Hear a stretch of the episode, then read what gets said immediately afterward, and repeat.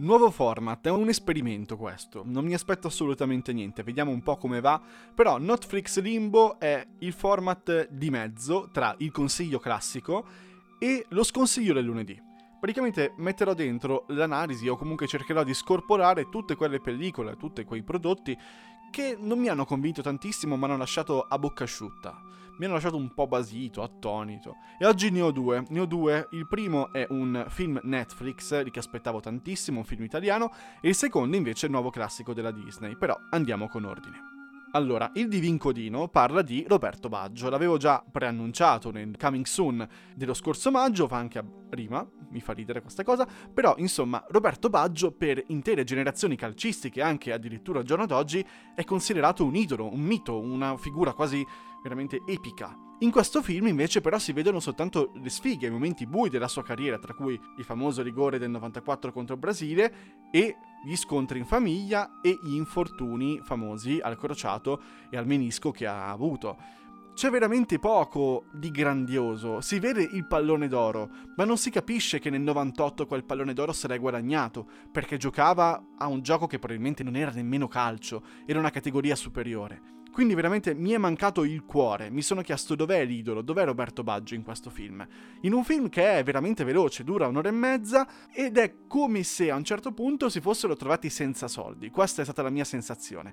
Bravissimo il cast, bravissimo tutto quanto il comparto di regia, fotografia e quant'altro, però forse troppo dispendioso, soprattutto la CGI per ricreare gli stadi e tutto quanto il reparto di scenografia e di costumi per ricreare tutte quante le ambientazioni di un epoca, quindi le magliette delle squadre degli anni 80-90, i palloni, tutti questi dettagli che comunque hanno un effetto pazzesco all'interno della pellicola.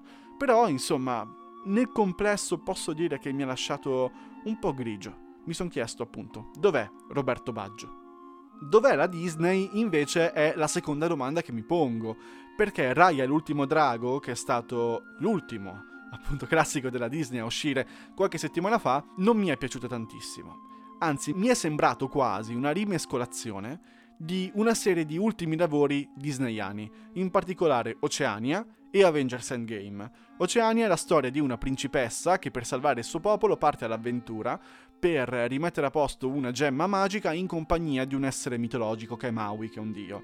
Raya l'ultimo drago è la storia della principessa del suo popolo che per salvare il mondo infestato da un male deve ricongiungere dei pezzi di gemma in compagnia di un essere mitologico che in questo caso è un drago di nome Sisu, che è l'ultimo drago, appunto, come si capisce dal titolo. Ed è praticamente la stessa identica storia. Il primo atto, quando l'ho visto, mi sono detto, cazzo, ma è esattamente coincidente quello di Oceania. Non mi ha fatto impazzire, assolutamente zero, mi è sembrato anche abbastanza lento e abbastanza telefonato, una cosa che capisci quasi subito quello che sta per succedere. L'altro film, invece che Avengers Endgame, è più o meno la stessa storia, riunire delle gemme in compagnia di un gruppo che si forma pian piano e che è un gruppo quasi di eroi barra antieroi che devono sconfiggere un cattivo. Anche qua ci sono, oltre a Raya e al drago, delle persone di diverse parti del mondo che abita la principessa che man mano si uniscono alla sua compagnia dell'anello per andare a compiere il viaggio dell'eroe. Insomma, è tutto quanto una cosa già vista, già ricalcata. Forse il motivo principale è il Covid, come se, guardando anche dietro le quinte, si capisce abbastanza. Hanno avuto veramente una battuta d'arresto dal punto di vista economico e narrativo all'inizio dello scorso anno, col 2020, con la pandemia. E hanno dovuto ripensare un sacco di cose e hanno detto andiamo un po' sul sicuro raccontando una storia che conosciamo già. Quindi mm, mi aspettavo meglio. Reparto animazione non si può dire assolutamente niente.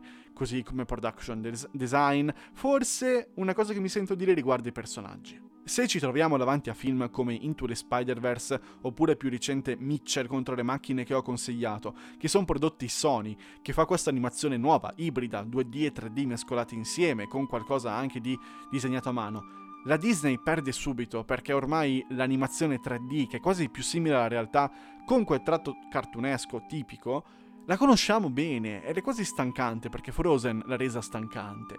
Infatti in certi momenti la Disney ha capito questa cosa. I flashback all'interno del film sono tutti quanti in 2D ma digitale.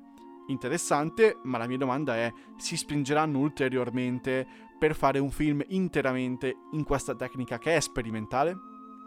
Vabbè, queste erano le domande del Netflix Limbo di oggi.